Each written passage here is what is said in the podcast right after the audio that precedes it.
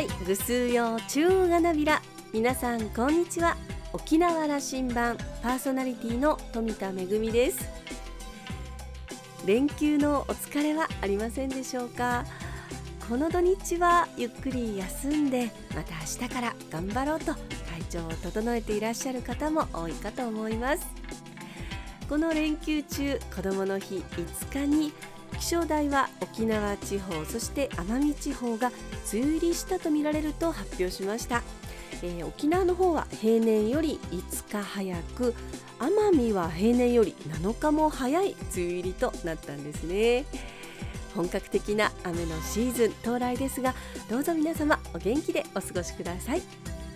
さあ沖縄羅針盤今日も5時までお届けいたします。どうぞお付き合いください。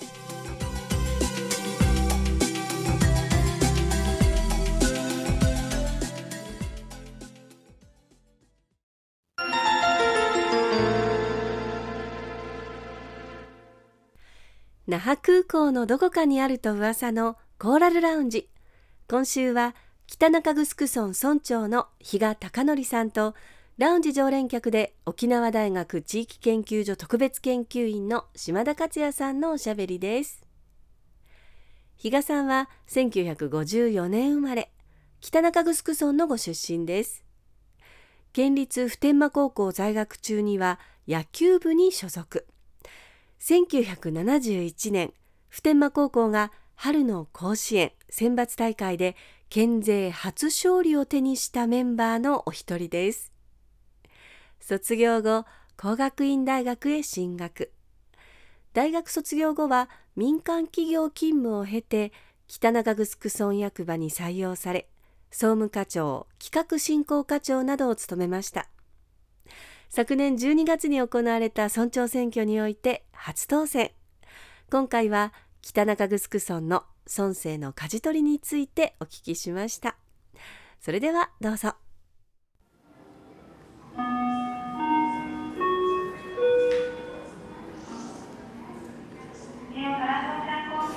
今日のコーラルラウンジは北中城村長の比嘉貴則さんに来てもらいました。ありがとうございます。いやこちらこそありがとうございます。本当は困ったなラジオはあんまりメディアに出たくないけどなと。どうですか本音は？いやスタジオにあのインタビューされて初めての経験でございますので今日は一つよろしくお願いいたします。あの村長に就任なさったからにはこうやってあのまさに村自慢をしなきゃいけないというお気持ちになられてるんですよね。はいもちろんあの村長に当選しましたのでそれはまあ皆さんのおかげでございますけど、まあ、当選してからなやっぱり村をしっかりした自慢できる村にしたいと思っておりますので、うん、あのしっかり今日は広報したいと思います。私も地元ですので北中自慢2人でやりましょう。はいありがとうございます。よろしくお願いいたします。えっと就任した時のあの時の気持ちを少し振り返っていただけませんか？就任するまでは大変あの自分のあのマニフェスト実現したいという思いで、うん、あの非常に燃えてま、うん、燃えてました。もちろん今もその火は消えませんけどただ非常に責任の重さをだんだん徐々に徐々にじわじわと私に責任の重さを感じてきましてこの村に多くたくさんの課題があるなと、うん、北中城といえばねこの10年で大きくまあ激変したと言ってもいいでしょう。特にあのライカム地区を中心にして、あの村の形1万7,000名のあの村が大きく変わる時代を今迎えているわけですよね。はいあのその前に僕やっぱりあの村長とお会いしたこの話をしたかった1971年甲子園の選抜に普天間高校の代表として選手として、えー、ショートのレギュラーメンバーとして参加なさったのは比嘉さんですよね。まあ補欠補欠で一応あの内野の補欠で頑張りました。あの時はあの選抜で沖縄勢が初の一勝だったというふうなそうです。記録になってますか？合ってますか？はい。どんな思いで記憶に残ってますか？もう私は最初はもう野球部に入るとか全く考えてなかったんですけどただ普天間高校に入りましてすぐ夏の甲子園のあの地区予選がありますのでそれを見に行ったと、最初は野球部入ってませんでした、それを見に行った時非常に感激いたしましてですね。先輩方が頑張ってる様子を見た時にあ俺も野球をやりたいなという奮い立たせたものがありました。北中中学ではそれは野球部をずっとやっていたわけでしょ？球部でした、はい、名門普天間高校行ったらそれは野球部をやらやるというつもりで行かれたんじゃなかったんですか？いえやっぱり普天間高校でとやっぱりしあの,、うん。あの地区では進学校ですので当然もう大学進学ということを考えてましたので、まあ、野球部に入るとはあ思ってませんでした。あそうそれは意外ですね、そうでしたか。そのじゃあ入学して夏の大会を見てまたもう一回あの気持ちが奮い立った。はい。あの頃のことを想像すると沖縄ではみんな野球好きだけども全国大会に行ったらみんな1回戦ということで、いつもこの山本へのコンプレックスということに苛まれていた頃ですよねまだね。それもあったかもしれませんけど、まあ、とにかく甲子園というスケールの大きい野球場でありましたから、もう甲子園野球場を見ただけで感動いたしました確か相手は弘前高校だったはずですよ。そうですね青森県でした、はいどんな試合でしたかいやー非常にあの相手チームはもう体格も素晴らしいし、えー、二間高校は当時の出場チームの中では最も小柄なチームだったと思います。1番2番バッターが非常にああの足の速い、あの選手たちでまたあのバッティングもせ野球センスのいいあの先輩方でしたのでそこでサヨナラ逆転ということがあったと思います。沖縄中が湧いたでしょうね。宝物のような一生をあの取ってまだ復帰してない沖縄にパスポートも持ちながら帰ってきたと。凱旋があったはずですけどもその時なんか記憶残ってますか？周りの方々があのパレードをしてくれまして、大変あのあ我々はあの認められたんだなとこれだけ我々の活躍が認められたんだなというあのあそこで認識いたしました。1972年の復帰そしてそれから49年になって今があるわけですけども、村長に就任なさったんですけども、はい。その中で私聞くところによると村長の就任挨拶の時にオンリーワンの村とはいいうことも表現なさってますね。はいそしてあのご自身のあの政治信条としてこれ政治信条と申し上げていいのかな？誠実にえー真剣に一生懸命にということを掲げておられる今のあの野球のお話からもそのことはあの受けて取れるんですよ。孫生に向かう課題たくさんあるんだとおっしゃってたけども、その辺に向かうお気持ちなど聞かせてください。私はまあ、えー役場経験三十数年の役場職員としての経験がございますのでそこから学び取ったものとしてはやはり村民と一緒に村民と向き合う場合はもう誠実に真剣に一生懸命にあの向き合わないと村民が逆に我々を相手してくれないというようなことを学びましたのでぜひそれはあのこれまでと変わりなく村民とは対峙していきたいと思います。村民と一緒に村民と共同でということなんでしょうね今の言葉で言えば。はい。そうですね、はい。オンリーワンという意味合いは、その北中のオンリーワンというのはどういうイメージをなさっておられます？私があの最初に公共事業をあの手掛けた時にあのふるさと創生事業が、あの随分もてはやされたあの時代なんだ。いわゆる平成の初期ぐらいの,、あの時代ですね。そこで竹私が下総理の頃ですね。はい、はい。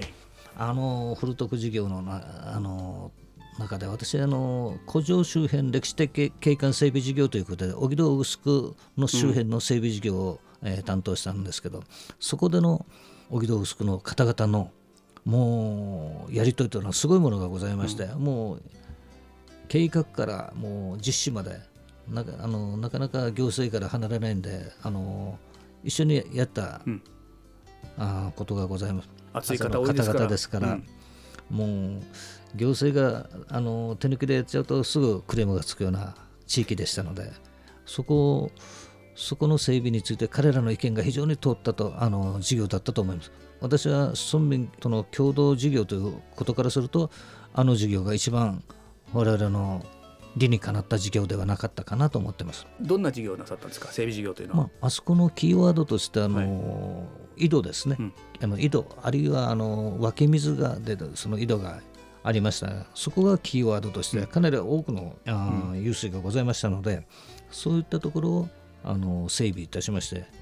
今もうね歩いて散策してすごく、そうですね。あの大変楽しいムード歴史を感じる空間になっているのはその事業なんですね。はい。中城城跡が世界遺産登録されましたのでそこでまた景観協定地区としてのまた協定も結びましたし両両自治会とは大変あの彼らが熱心にやってくれましたののであの事業は成功したかなと思います非常にうちのあの町づくりのモデルとしうんなっているところだと、えー、考えてます。行政と地域が地域の人たちが一緒になって事業をやったということのモデルだというふうにそういうふうに比嘉さんおっしゃってるわけですね。私はそう思ってます。このモデルが村づくりのあのモデルオンリーワンになっていける話なんだとこんな理解ですか？はい、そういった面でオンリーワンの村を作りたいというあの意味合いがございます。うん、あの村長から見るとどういう村づくりをこれから展開していかなければとお考えですか？まあ沖縄県が目指している東西の均衡ある発展という、あのー、歌ってますけど私たちももう東西の西側と東側の、まあ、ちょっと今格差がございますので、うん、まあ、そこの均衡ある振興発展に努めたいと思ってます。まあ、特にあの東海岸については、まあ、過疎化の傾向にもありますので人口の減っている地域もあります。そういった面では活性を図るための振興策を何が何でも向こうで打ち出さんといけないと思ってますので、えー、そこのところは、えー、しっかりやっていきたいなとそういう意味ではじゃあ中城村であるとか沖縄市であるとか、はい、このエリア中城湾港を囲むエリアこの辺での発展ですね、はい、北中城村の村づくりの大きなそのテーマは平和で人と緑が輝くと、はい、この言葉。それからもう一つ健康長寿と文化の村と。この2つが、あの、えー、役場新しい役場に行くと関わってるんですけどね、はい、これあの比嘉村長からするとどういう言葉の意味として捉えていかれてますか？私たちの村というのはまあ小さい村ですから、うん、以前から、えー、北中城がまあ平和事業とかそういったの非常に盛んなところでございました。はい、まあ、予算に平和ひもを作ったのも北中城が初めてで平和については非常に敏感なところがございます。緑豊かな田園風景と都市的空間がやはり調和した村づくり、うん、いや本当そうですよね、うん、それは浮かびます。目に浮かびます。そういう村づくり。小さくてもキラリと光るような村づくりをしっかりしていきたいと思ってますので高度な、まあ、あの相場の的な町づくり昔はもう金太郎雨みたいなというような話はよくありました。町づくりというのはよくありましたけどそういうのではなくてやっぱり個性にあふれた北中城らしい町づくりをしっかりしていきたいと思います、うん、オンリーワンというところに、はい、導いていきたいと。あの健康長寿と文化の村というのも、これもいやぴったりきてるんですよ。あの健康長寿女性の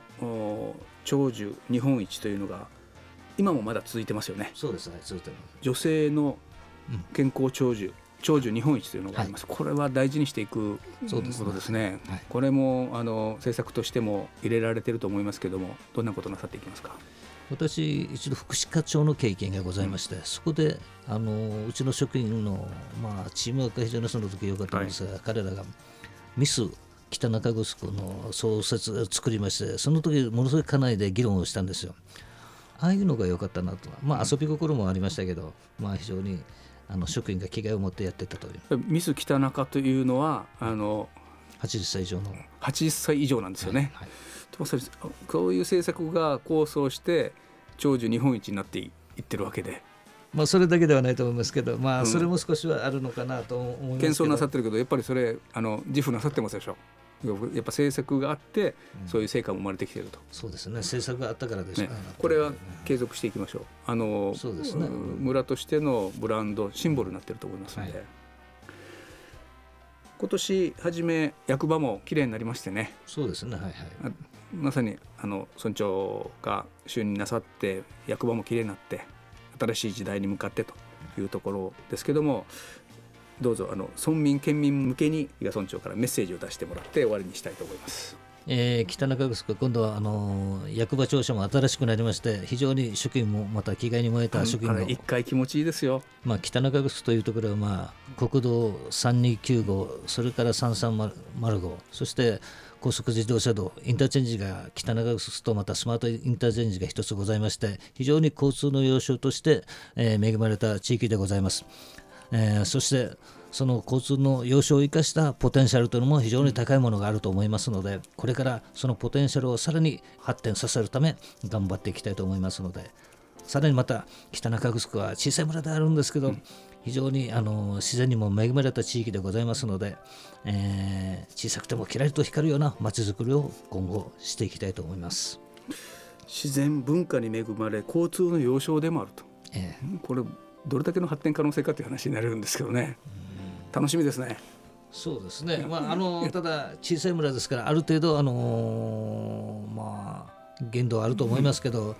今までの北中城ですら、えー、那覇港駅という土地利用のヘリにありまして、那覇とか宜野湾市とかあるいは沖縄市を補完するような街づくりがだったと思ってるんです。ところがこのイオンという大きな核ができてね、はい、核ができました。そこで近隣市町村を補完するまちづくりではなくて逆に我々がモデルとなるようなまちづくりをしていかなくちゃいけない、うん、主体性をもっと出していっていいと。そうですね、はい、やっていきましょう、そう思います。なるほど。あのそういう村づくりに転換していくんだということを、ええ、新しい役場で新しい創生が始まっているというふうに思ってあのじゃあラジオを聞いてる皆さんにはこれからの北中に期待してくれというメッセージを出して終わりたいと思いますね。はいこれからまたあの北中草東西のまた振興発展をもう均衡ある振興発展に努めてまいります。そしてまたイオンモール大株地区を中心とした町づくりがさらに広がると、えー、考えます。そしてあのライカム地区の北側のローアプラザというまた返還予定地区もございますので新たなまた第2のライカムが出てくる。ぜひまた期待していただきたいと思います。また北中楠というポテンシャルをさらに高まるような施策を、えー、取り入れていきたいと思いますので皆さんもまた北中楠に、えー、いらして良いところを、えー、堪能していただければと思います。今日はありがとうございました。ありがとうございます。ライカム地区の近年の発展本当に目を見張りますよねえー、北中城はこれから返還される地区もあるということですからさらなる発展も期待されています。あのこうした商業地区だけではなくて、えー、自然緑にあふれた地域でもありますよね、えー、村長が役場職員時代に非常に力を入れていたという荻戸城周辺の整備、えー、ふるさとの道としてえー、荻戸大城集落は整備もされているんですけれども荻戸大城の湧水群というのは沖縄県で唯一平成の名水百選に選ばれた湧水でもあるんですよね、えー、商業だけではなく自然文化そして人を大切にしている北中城です。島田さんはお話を終えて比嘉さんのモットーは誠心誠意。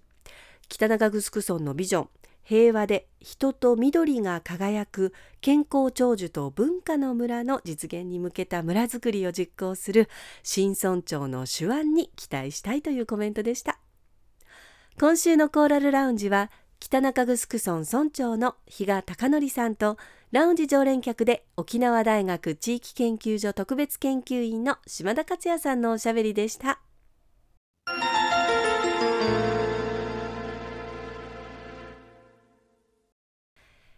めぐみのあしゃぎだよりのコーナーです。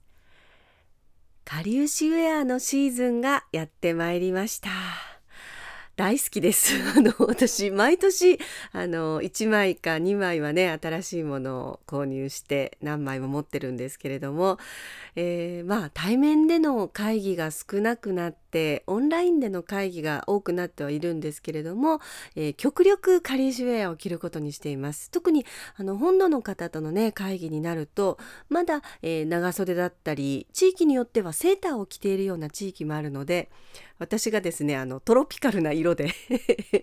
えー、例えばハイビスカスとかのねそういった柄で半袖のカリウシウェアを着ていると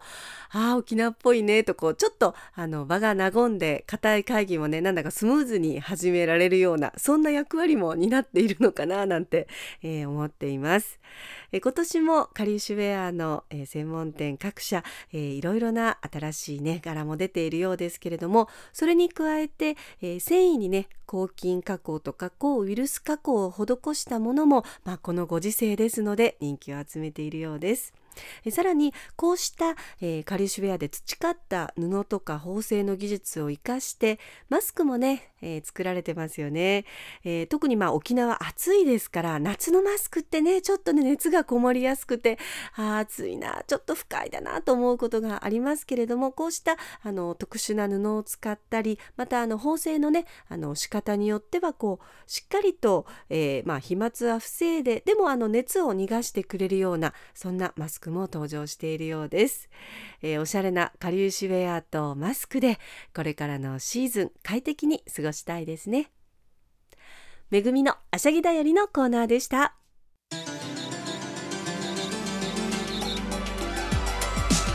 ラジオ沖縄ではラジコでの配信を行っています。スマートフォンやパソコンでのリアルタイム聴取のほか1週間の振り返り聴取も可能です。さらに沖縄羅針盤の過去の放送音源はポッドキャストでも配信しています。こちらはラジオ沖縄のホームページからアクセスしていつでもお楽しみいただけます。沖縄羅針盤のホームページでは番組情報の発信のほか私富田恵とコーラルラウンジ常連客の島田克也さんのフェイスブックへもリンクしていますのでお時間のある時にぜひこちらもご覧ください。沖縄羅針盤今週も最後までお付き合いいただきまして一平二平デービル。そろそろお別れのお時間です。パーソナリティは富田恵でした。それではまた来週。